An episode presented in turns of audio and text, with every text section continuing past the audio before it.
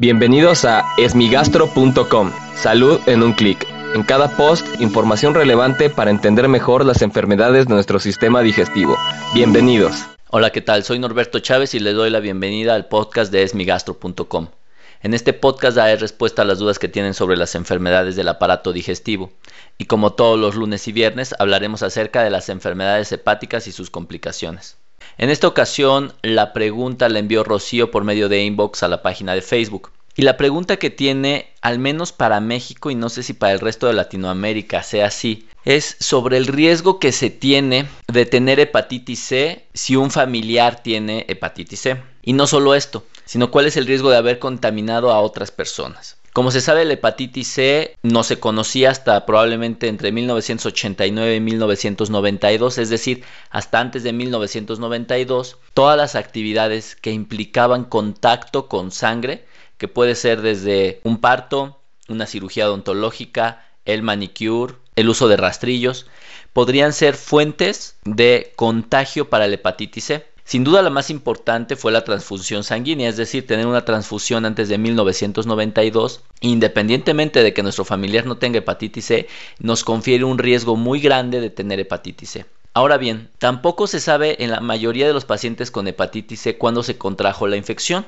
ya que existen pacientes que pues no tienen cirugías, eh, no fueron al odontólogos, es decir, no hay un momento preciso en el que sabemos que haya ocurrido esta infección. Por lo tanto, lo que se recomienda actualmente es que todos los familiares cercanos, es decir, esposo o esposa, hijos o nietos de personas que tienen hepatitis C, se deben de hacer una prueba de detección para hepatitis C. Esta prueba se llama ELISA el ELISA se ocupa para muchas enfermedades, no solo para el VIH, que es como la enfermedad que más lo ubicamos, es solo una técnica de laboratorio que también se puede utilizar para detectar hepatitis C. Pero algo todavía más importante es cuando el paciente que tiene hepatitis C tenía alguna actividad que pudo haber promovido el desarrollo de infecciones. Una de las actividades que hace decenas de años se realizaba en México y yo creo que en el resto de Latinoamérica era utilizar agujas de vidrio, las cuales servían y se pensaba que con el proceso de ebullición de hervirlas en agua era suficiente para erradicar el virus. Y esto no necesariamente es así. Por lo tanto, yo pensaría que aquellas personas que sin afán de hacer ningún daño, porque la verdad es que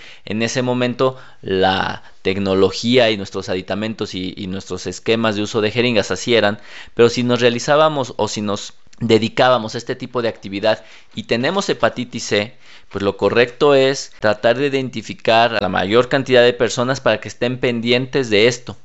Pero incluso si no tenemos hepatitis C, esta es una actividad que es riesgosa y muy probablemente tendríamos que concientizar a la gente a la cual nosotros ayudamos en su momento a través de una inyección a que se realice esta prueba.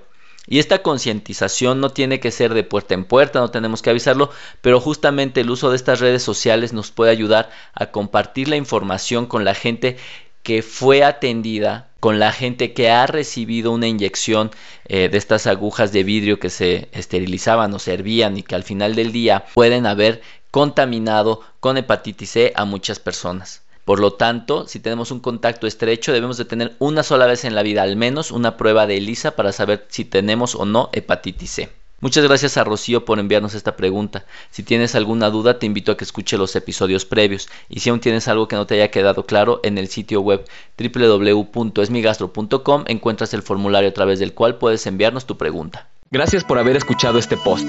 Si la información les fue útil, compártanla. Hagamos que más gente esté informada. Los esperamos en el próximo podcast.